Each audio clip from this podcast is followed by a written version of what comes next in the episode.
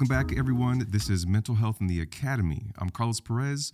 I'm a licensed marriage and family therapist. I am also a licensed professional counselor. I currently serve as the chair for the Department of Psychology and Counseling here at Lubbock Christian University. This podcast is in collaboration with the Center for Teaching, Learning, and Scholarship. That's directed by Dr. Kathy Box. The center wants to provide resources for faculty and staff and students, and part of those resources is this conversation, mental health in the university life. I'm excited about today's conversation. I'm here with Dr. Shawn Hughes. Hey, Shawn, thanks for being here. Oh, absolutely. Shawn's an associate professor of communication and media at Lubbock Christian University. He has been the president of Faculty Senate. He has been a strong voice in the LCU community. Shawn, last week, you and I had a brief conversation about uncertainty reduction theory. Yeah. This is really interesting to me. So let's start with this. What about mental health in the academy do you think is important for us to think about? Well, you know, when it comes to, everything is important for mental health. Sure, So that right there is axiom, I suppose. But when it comes to uncertainty reduction theory, Berger and Calabrese really put this together about interpersonal communication. So if we just role play for just a minute, okay, we've never met. Sure. Hi, your name is Carlos? Yes. Hi, nice Carlos. I'm Shawn. So what do you do? Ask questions about where are you from? Yeah. What do you do? That kind of stuff, yeah. So every time we're asking those questions in a normal get-to-know-you type thing, we're reducing the uncertainty. That's the idea behind. So mostly it deals with like interpersonal. But then there are applications of this that get into uncertainty avoidance, which is more intercultural. But then we also get a larger picture, which I think we're seeing now, which is organizational. Sure. Exactly. And that's what I'm curious about, right? Because if we're talking about mental health specifically in the academy, mm-hmm. the academy is going through a very interesting time right now. Universities, not just small liberal arts universities like LCU, across the United States, higher education is in a very interesting time. And I'm wondering, say more about that. Say more about uncertainty at the larger scale like you're talking about as it applies to higher education. What do you think about that? I think it's, the whole idea of reducing uncertainty gives us more confidence, gives us, I guess, would give us better mental health. Mm-hmm. So if we can reduce that uncertainty, but right now it's a horrible time, isn't it? Yeah. I mean, you had the pandemic, and think about just the uncertainty that was in the pandemic. Yeah. We went from being told, it's no big deal, it's going to disappear by April, if I remember somebody saying that. It's no big deal, it's not really here, to all of a sudden panic. And I think Tom Hanks and the NBA put it over on the same day. You know, like there was this day in March when the NBA canceled the rest of their season, and Tom Hanks and his wife got it, and something else happened, and all of a sudden it was like, "Whoa, this is real! This is happening." If Tom Hanks can get it, you know. Yeah. And then suddenly we went the other direction. Now we've got stickers on the floors in the supermarkets. Yeah. Where I remember driving down Slide Road, nobody was on the street. Ghost town. It was just bizarre. And we're thinking, are we going to have to isolate like this? For the academy, it meant suddenly shifting the way that we instruct. Yep. And or do we continue? You know, some universities said, just go home. Some of them said, like us, okay, we're going to continue this over computer. Uncertainty all over the place. And it felt like with every answer, we had popped up two more questions. Yes, exactly. So I feel like as a society, we are tired. Yeah. We're worn out from that. But then you specifically look at the academy, not only we've been faced with the question of how are we going to deliver instruction in this uncertain and changing legal environment. You know, it's illegal to go to school now, or it's legal whatever. Yeah. Or it's, in Texas, it's illegal to ask students to wear a mask. Sure. So, all these different legalities that we're hopping through. And at the same time, we're being told by the national press, hey, maybe a college education isn't really worth it. Yep. Golly, we're spending more money on college education than we ever have in our history. Yep. And is it worth it? And so, it's an uncertain future for universities. But at the same time, We know from thousands of years of experience, it is worth it. Of course it is. I mean, this is our life, right? This is what we do. Yeah. We're professors. Because even the future, post-COVID, mm-hmm. I think a lot of universities figured out, hey, look, we don't have to be here in person. Yep. We don't have to meet on campus. Right. We can do this completely online. Mm-hmm. And so that uncertainty for a lot of people in the future is very interesting to me. I think that the nonverbal factor really comes into play here, because the amount of richness that we get from nonverbal interactions on face-to-face are so much better than we do over distance. And I'm not saying the technology is not catching up, because it is. You know, Zoom meetings in the last 2 years have increased dramatically in their quality. So we're getting there, but it's still not quite the same. There's a component of face-to-face interaction that we lack, even over a Zoom meeting, and it's hard to replace that. And so you mentioned earlier that uncertainty reduction theory is about interpersonal, mm-hmm. What I heard is it's about people, it's about relationship, about and how you, and so I have a couple of notes here, because if we're talking about the interpersonal part of this theory and how interpersonal relationships, especially new ones, can lead to certain amounts of uncertainty. I want to focus in specifically on the interpersonal part of a university, mm-hmm. and how the university is run, mm-hmm. and committees and tenure and all that kind of stuff. Let's land on that for a second. How do you think the way a university runs, liberal arts, R1, whatever, how do you think the way the university runs lends itself to aspects of uncertainty in interpersonal relationships? Does that make sense? Yeah, I would go back to Dr. Ken Jones was one of my mentors, and I really respected him, president here for about 20 years, and really did a great job about leadership. And one of his tenets when he was writing his books on leadership was that an organization rises and falls on leaders. Mm-hmm. And so, yeah, I think we can see that, but that leadership permeates. And so that leadership, I think, provides cues for reducing uncertainty or for creating uncertainty, albeit in a not in a malicious way. But the leadership of any organization can really help or hurt that, and also the rules. You know, I was a member of a church one time. And they had an absolute rule that there was no gossip. Like, wow, that's a great rule. I'm glad you could write that one down, but how do you prevent gossip? You know, there's no way you can prevent it. And I've seen organizations do stuff like that. You must. In fact, I think everybody at Facebook now, they're no longer called employees; they're called meta workers, or something like that.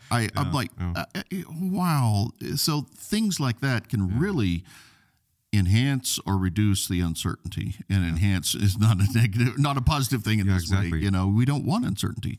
The less uncertainty we have, the better, the stronger our relationships interpersonally as well as within the organization. It's important to also realize that no organization is not interpersonal. Of course. They have to be. Of course. You're, even if you're only telecommuting to work, there's an interpersonal component there. And that's why one of the theorists, Herzberg, basically posits that work itself is the biggest level of satisfaction. And in that, there are things like relationships and everything else. So if you like your job, then it's worth it. And a pay increase might help a little bit, but it certainly can't outdo a bad work environment. Exactly. You can't replace that. You can't fix that either. So, and that's what I'm trying to think about, because if uncertainty, correct me if I'm wrong, this is why I understand. If uncertainty lies in interpersonal relationships, I wonder how many people who work with other people are living in a pretty fair amount of uncertainty because of leadership, because of decisions, because of whatever. I wonder how many people are living in that kind of. Am I understanding that correctly? What do you? Yeah, and we can't just it's not Pollyanna. We can't just suddenly say we can do this, this, and this, and reduce all uncertainty. It's never going to be totally reduced. Sure. Even in a a long marriage or something, there's always uncertainty. there are also life-changing events. I've had these in my personal past. Once you get cancer or something like that, a terminal disease or something, it'll actually change your outlook. And so suddenly the things that used to be important aren't important, and that increases the uncertainty on those around you. Oh, man. Yeah. You know, everybody's now like, wait, what's important to you or what's not? And but I think also the pandemic did this as a whole to our country, because we're seeing this mass. I have a sister-in-law who works at a large insurance corporation, and she's like, we're desperately trying to keep all of our top-level managers because everybody's quitting. Yeah, everybody is looking at their life and going, you know what? This is important, this is not, and my job falls on the not side or something like that. Yeah. And so people are reassessing where they're at. Yeah. And I wonder how much of that has to do with the fact that because of the past couple of years, because of the flux. So, and this is one of my next points, because I wonder how much of this theory, from the little that I've read, doesn't talk a lot about trust per se, but I'm reading a lot of that in most of these axioms. And, and what do you think about that? Yeah, I think trust is inherent within the axioms, is the idea that, and to clarify, Berger and Calabrese came up with a certain number of axioms. 7 or 8 axioms. Yeah, and so part of their axioms include verbal and nonverbal and things like this. But that they use the term intimacy. Yes. And I think intimacy can parallel with trust here. Yeah. We don't have intimate communications with people we don't trust. But you don't get to a level of trust until you've reduced the uncertainty to a point where you're like, okay, we can talk about this now. You know, and it's not always a verbal. It sometimes it's nonverbal, sometimes it's just, it just happens. But at some point in a relationship, you go, all right, I think I can trust this person. Yeah. And then you start sharing a little bit with them. And the reciprocation has to be there, too. Yes, yeah, exactly. Yeah. If I say, hey, here's a deep, dark secret, and you go, oh, well, I'm not going to share any more of my deep, dark secrets. Yeah. I'm done, And that actually lowered our intimacy and increased my uncertainty. Exactly, yes. So it is interesting within an organization that when we are forthright with the communication within the organization and we're telling everybody, hey, this is, even in tough times, when we're telling everybody, hey, this is what's got to happen, I think people can expect or can accept that. I think people are mature enough to be able to say, this is kind of an intimate thing. Exactly, yeah. And I'm building trust here, and I don't have all the answers, but here's all the things that I do know. That helps so much more than we can't take any questions on this. Yeah, that really hinders an organization's, and you feel it, because once that's been done, then every conversation is going to be about that topic. Exactly. Well, and if I see that playing out in front of me, and I'm in a situation where information is shared, decisions are made, and I have no space to ask questions. No. Then now I'm left with, well, so I forgot what axiom that was. I think it was 6, talking about the intimacy. Mm-hmm. This person is not giving me intimate communication. They're not giving me, and so they're just, and so now. And reciprocity, too. Exactly. Yeah. And so now I'm left with this idea of, well, basically uncertainty. What is really happening? What is going on? What are they thinking? That kind of stuff. And so I come to you and I say, Carlos, what have you heard? Exactly. And you're like, well, I heard that it's space aliens. And I'm like, well, that makes sense. And then suddenly we're united on this symbolic convergence about space aliens. Yeah. But and that could have been avoided with, I think, a level of intimacy or trust. Yeah. And that full disclosure that says this is really where we're at, as opposed to, when you've got a small child, you're not going to tell them everything because it's just going to overwhelm them. Sure. But I tell them, don't touch that hot stove, and so, and they're like, why? And I can say, well, because it'll burn you. And then the why, and I'm like, well, let's talk about molecular dynamics and heat. No, at some point I just got to go because I said so. Yeah. Because I said so really, really gets thin as we get older, as we move from pedagogical learning to andragogical learning, and as we mature as adults, you can't satisfy a wide audience with because I said so. Mm-hmm. And like you said earlier, we're not looking for all the answers, but if there's at least open communication about intimate things. Mm-hmm. I'm thinking something in my head like, look, guys, I don't have all the answers, right? But I'm struggling with this. I'm scared to something like that. That's intimate communication. It is. And I think that goes a long way. And going back to the theory, that reduces uncertainty. Mm-hmm. And you just tapped on something too. Self-disclosure is part of this. Yeah. Being vulnerable, and I try to tell my students in my basic public speaking class, the more vulnerable you are to your audience, the better your audience is going to get your message. Of course. They just feel it. Whereas if you try to stand up there and put up a shield and you're focused on your hand gestures and you're focused on your voice and you're focused on telling the funny story the right way, then you're not going to connect. No. You got to be open to them. Not that you can't have the good gestures and the good voice and the good stories. You can have all those, but there's got to be a connection there. Of course, and that helps. So there's a part of this definition that I want to pick your brain about, because uncertainty leads to cognitive stress. And the cognitive stress is really important to me. So if we're talking about intimate communication and how that helps with uncertainty, yes, I want to dig a little bit deeper into the cognitive stress part of it, mm-hmm. though.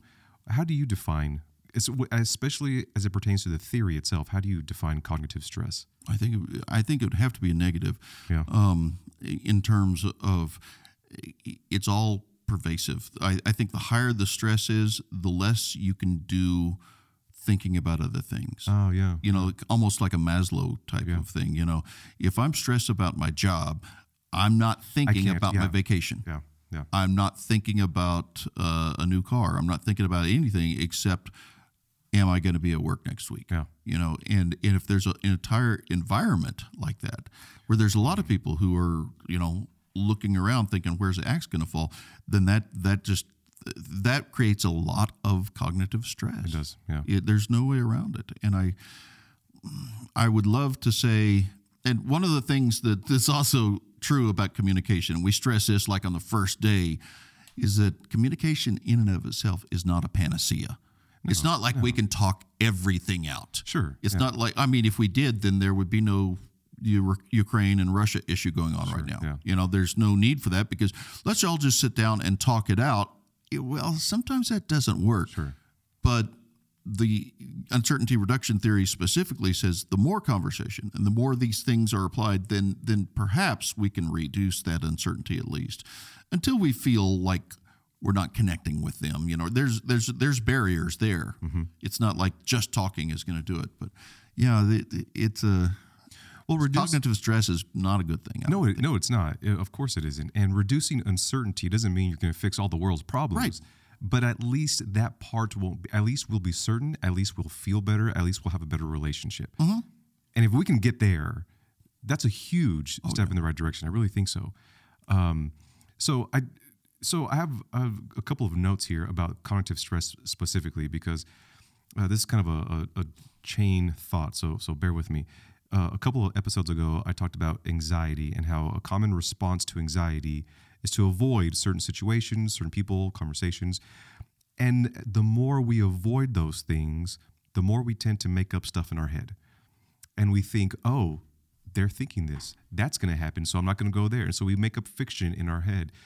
And I'm tying that to this uncertainty reduction theory we're talking about, because I feel like if we live in a place of uncertainty, mm-hmm. we are good at making stuff up in our heads. We're good at filling in the blanks mm-hmm. that we don't have. Mm-hmm. And so what do you think? I'm not saying chicken or egg, which comes first, but I feel like there is some kind of a relationship between anxiety and uncertainty, and the uncertainty that we live in. What do you think about that? I think it's a brilliant insight. I think that's really fascinating, because especially what you're saying, if we avoid situations, we're going to fill in the blanks. Yeah. And I can see that in my own personal life. You know, during the pandemic, we had to avoid certain things. Mm-hmm. But then after a while, you're like, why did I need those things? Mm-hmm. And you kind of weigh it one way or the other, you know. And if you're like me, you ended up being more of a recluse, I think, afterwards. But there are other things that, you know, I probably do more of than I did before, because I find that I need them. I don't know if this makes sense or not, but that stress, I think... I personally tend to avoid stress. Yeah. I don't like it. Of course, yeah. And I want to avoid it, and so I can see that cycle, especially if I'm in a level of uncertainty about something. Yes, exactly. And I don't know if I really want to open myself up to the whole process of reducing the uncertainty. So I'm just kind of what you're saying. I tend to fill in the blanks in my mind. Yeah. And I'm like, well, the reason it wouldn't work is because of this, this, and this. And that's it. And we believe it, and it's truth. Yeah, absolutely. Yeah. Cognitive dissonance. We've decided on our own. Yes, this is why we're not going to do this. And I feel like we do that to live with that uncertainty. Mm-hmm. And I feel like that's almost a survival instinct even. It's got to be. Some kind of evolutionary thing that if my mind can't go there, if I don't have an answer for that, I'm going to resolve this on my own. And I don't know how healthy that is sometimes. And we've got to remember also that I think those connections and those willingness to enter into uncertain situations and that willingness to engage with cognitive stress gets narrower as we get older, perhaps. I tend to, in my life, think, yeah, I've been there, done that, when I never have. I've never really been there and really done that. I've done similar things, perhaps, but I just put them all in the same category and shove them to the side and say, I'm too old for that, you know? Yeah. But I think a lot of our students are not too old, and not only that, but they're still where we were way, way, way back, when we were looking and going, the world. Yeah. I can explore my daughter. She went to Spain, and she went back to Spain as just to visit with some friends, you know, and stuff like that. I'm looking at it, and I think I went to Ruidoso once. You know, she's already been to Spain, and I think that's great. I want my kids to have those experiences, and I want young adults to get out there and really look at things and not to be jaded, perhaps, and worn down. But I don't know where that was leading. No, I'm following. You mentioned something important because the student experience of this is key for me. Because if we're working at a university, and I'm just talking about higher education in general, and if people are living and working in uncertainty environments, the students are on the receiving end of that. It's going to trickle down. It has to. Trickle-down economics, you know, we can agree or disagree on that one, whether it works, but trickle-down uncertainty definitely it's a thing. Works. It's a thing. If I'm uncertain, even if I never say anything in class, and I wouldn't, even if I weren't to say anything or to intimate about it or gripe certainly to a student, that they're feeling it too, and they're not dumb. They know something's going on, and they hear as many rumors as we hear, you know, and they know that the space aliens are coming. You know, we can't hide that from them anymore. I'm from Roswell. And students see changes in front of their eyes. They see faculty come and go. Mm-hmm. They see administration come and go. Yeah. And so they see the I don't know if you want to call that uncertainty, but there's got to be questions in their minds about all the changes that they see in front of them. What if you had uncertainty as to whether or not your advisor was going to be back? There it is. Yeah. You know, and maybe they even intimated, well, I'm not sure I'm going to be here to teach this, you know. Yeah. That's hard. They have to feel that. It's kind of like, you know, a teacher leaving a class in the middle of the year. Mm-hmm. Well, Ms. Smith, what's going to happen to us? You'll be taken care of, but, you know. Don't worry, that's hard. We'll figure it out. Right. Yeah. It's easy for an adult, but it's really hard for a more open mind, perhaps, to really just grasp that. And if we're talking about that whole cycle of anxiety, like if students are left with that amount of uncertainty, they're going to fill in the blanks themselves, and they're going to say X, Y, Z about the professor, the department, whatever. And so that's. Yeah. I will tell you a joke that mom and dad were in the next room arguing, you know, and little Johnny is sitting on the couch and he overhears them arguing and he suddenly screams out, "Yay, 2 Christmases!" Point being is that I think that same dynamic, you know, when mom and dad are having problems, it's going to be well known by the kids, even if mom and dad never fight in front of the kids or whatever. That level of stress, you can't hide it. Totally, you know. Yeah. The dinner conversation gets really stilted. We fool ourselves into thinking that we can fool others. Yeah. And especially when it comes to something important like someone's education, they're going to pick up on stuff. They take that. as much as we say students are lazy, fill in the blank, students take their education seriously, and I think they feel the changes around in the university around them. I really, not just LCU, every university. I was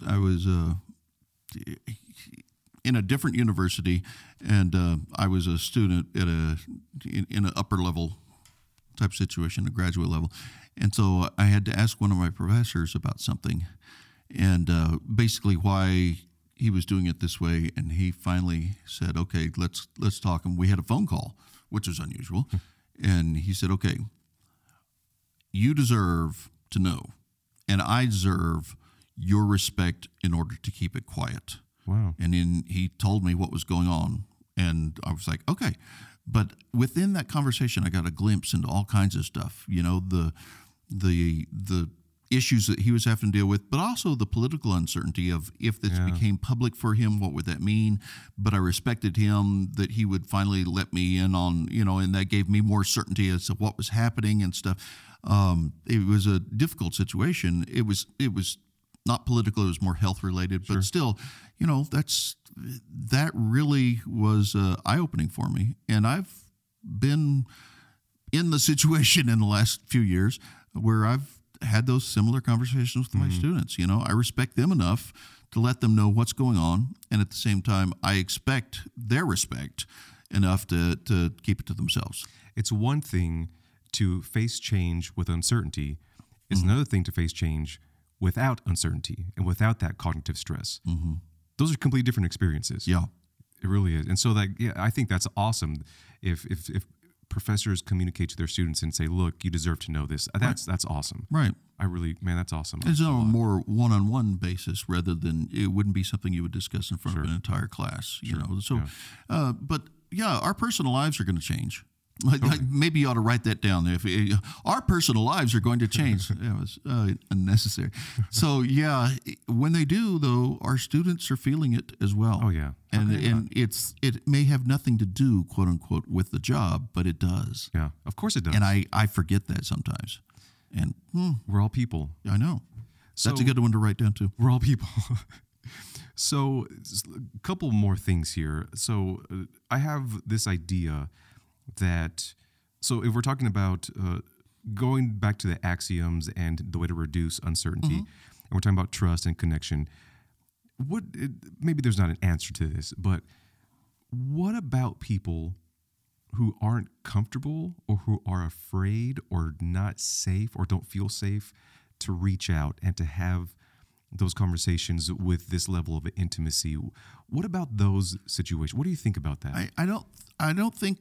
I don't think URT specifically addresses that, but I also don't think it allows for that. Okay. In the fact that I may be the type of person that I'm only going to be intimate with one or two people in my life. Sure. You know, and that's fine. There's still a path of reduction there. There's still a path that we're going to follow, but it's not going to be as broad-based as with others. Yeah. But that doesn't mean it's right or wrong. It just, we're different. And that's okay, but I think the theories and the axioms still hold true, even though it's not as broad based, perhaps with that personality. And that's another problem that we have. You know, we have a communication issue called communication anxiety. Oh, yeah, okay, yeah. We don't do a good job of studying it because no one in the area of communication has it. You know, it's hard for us to study because it's an outside thing, you know, and so we know more about it. But that was a big eye-opener back in the 80s when suddenly they discovered it. And they're like, wait a minute, how are we studying communication anxiety when nobody in here has it? That doesn't mean you have to be a heroin addict to study heroin, you know, but still, yeah, it was one of those things. So we kind of expect people to be very similar to us, and they're not, and that's okay. Communication anxiety. I'm writing that down because that's really interesting to me, because that speaks to what I'm trying to ask. Because what if people do have anxiety about those kinds of things and opening up? And go ahead. The PRCA is the Personal Report of Communication Anxiety, and I can give you more information on all this. But the whole idea is that there's actually 4 different types of communication, and you may be more you may have more anxiety in one than the other. Mm-hmm. Obviously, there's interpersonal, one-on-one. Then there's small group. Okay, yeah. Casual small group, but then there's meetings, which is more like a classroom or a business meeting, and then finally there's public speaking. Yeah. So you could be high or low on any of those without any correlation to the others. Mm. And so, yeah, you can some of those people that you might think are very reluctant, they just might be reluctant in that one setting, like a classroom. But then if they get alone with you after the classroom, maybe they're very open interpersonal. Yeah. It just depends. Yeah, and I'm thinking about, like, I've been in several meetings where people are not afraid to open up and to share and to be intimate, to be vulnerable. And I've seen people in meetings that they don't say a word. Right. Because, that makes sense to me, yeah. And there are other people who over-disclose perhaps in various, the first time you get one-on-one with them, they just flood you. And same thing with meetings or public speaking or anything. Yeah. You know, once that floodgate opens, boom, it's all or nothing. And so, over disclosing perhaps can lead to negative perceptions. And I know people who are deathly afraid of public speaking. Yeah, and some people love it. Mm-hmm. Yeah, I had a friend, and we had a Sunday small group, and this small group kept growing and growing and growing. This was after college. And there'd be 50 of us in this room, and she could talk and talk and talk to that group. But if you asked her, hey, could you stand up and read this to the group, she couldn't do it. Oh, man, okay. So it could be the exact same group, but in her mind, that shifted from group to public speaking. Yeah. Or if you said, would you stand up in front of a small group of 5 students in your class and speak, she couldn't do that, yeah. So that's the way PRCA works. Yeah, or communication apprehension works, rather. That makes sense. How do you think a business, a university, how do you think larger corporations, groups of people can foster or make an environment of communication, interpersonal or intimate, whatever? One of my takeaways from uncertainty reduction theory is that communication reduces uncertainty. Mm-hmm. How do you think we being universities in general, how do you think we can reduce uncertainty and provide that environment of communication? I think it has to come from the top. Come from the top, yeah. I think you have to address human nature. You can't ask people not to discuss something once you've told them, hey, there's this thing and I don't want you to discuss it. No, you got to let them discuss. Yeah. You can't just say this is the way it is, and we also look at that in organizational communication. If I just tell you this is the way it is, the understanding is there, but it's going to take a little bit of time for you to work through it and to come to acceptance, and then you're trying to figure out how to implement it. Whereas if we have a discussion, a group discussion about it, it's going to take forever. Yeah. But guess what? In the end, it's implemented faster because by the time we get around to implementation, we've already talked it through and we just do it. There we go. And uncertainty is reduced. Yeah.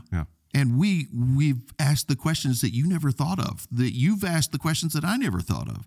And those are important questions. And so I would say any organization really has to look at their structures and how open they are to communicating with each other and how strict they are on those barriers. You can't discuss this, or you shouldn't discuss it. If you have a lot of those, then it's going to be real hard to have a good level of uncertainty. If you're sitting down with anybody within the organization, and then you come across a we shouldn't talk about that moment, then that probably is a sign. Or I've been a part of this a lot. I've had people tell me, "Hey, I'm going to tell you something. Don't tell anyone." Yeah, that kind of stuff. Yeah, and especially when that uncertainty involves things like careers. Yes. Yeah. When we're talking about careers and stuff, it doesn't matter. We're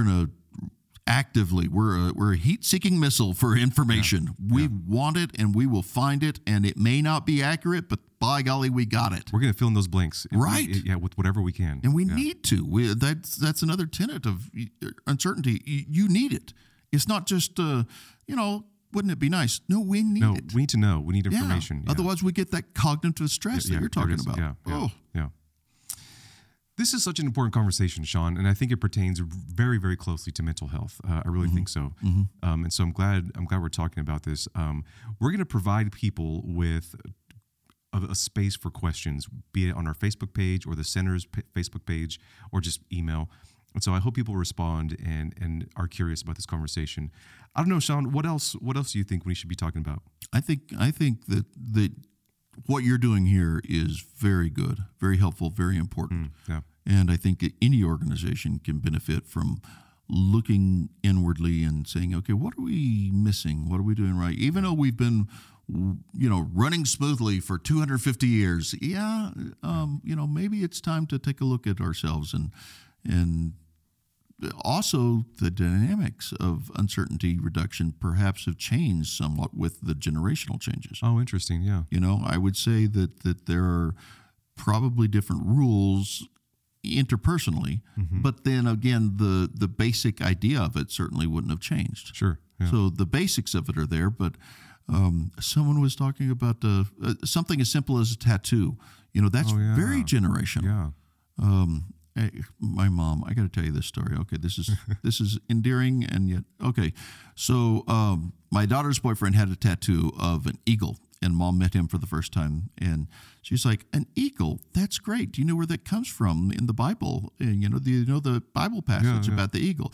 Cool. So to back up a little bit, Mom's very anti-tattoo, right? But then he immediately responded, Isaiah 11:6 or 6:11, whatever it was, passage in Isaiah, and her eyes just lit up because here was a boy who knew the passage, but not only that, he had that passage tattooed on his side, and she was like, "Oh!" And you just saw the internal conflict, But it's generational, so I suspect that there are a lot of things that we think might reduce uncertainty, and with other generations, it might not be as effective. This might be a different podcast, but things like text messaging, Snapchat, those are all vehicles of communication. Yeah. And I can see how that can help, and social media and Twitter. I feel like that is a way to reduce uncertainty. If you want an answer, it's out there for you. And whether it's right or not, I don't know, but that might be a different conversation, though. Well, and that it is, but it goes into the idea of what we call media richness. Yeah, yeah. And so face-to-face is almost by definition the richest form of communication, whereas just simple text on a screen would be low, but then the instantaneous nature of texting, that's high, and then all the emojis and everything else, that adds a lot more to it. So, I think that's a good observation that all of this is communication, and the more we have, the better we are. And I think it's foolish of us to just say, "Okay, students, you must communicate with me only in this form." Yeah, and I've tried to get rid of that because I can't. In my preference, yes, they would all line up for my office hours. That never happens, but. Yeah, how do we do it? We gotta look hard at ourselves and try to find new ways of connecting. Yeah, I think so. And I think universities try to do that with initiatives and self-studies, and I think they try to do that. I think that effort is out there. But like you're saying, the way we communicate is evolving and it's changing. And I do think it takes a larger, deeper look at the institution itself to really decipher that and discern that. No, I think that's good. I think that's really good.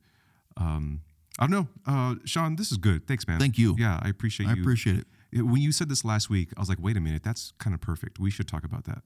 So it's a good time to discuss it. It is. And so I'm glad I did a little bit of research before we just recorded last week. Me too. Notice I brought in my own textbook here. So. Oh, yeah. Not mine. So, okay, everyone, thanks for tuning in. Thanks for being here. Stay tuned. There's going to be more to come. And in the meantime, take care. Let's be kind to each other, and we'll talk to you then.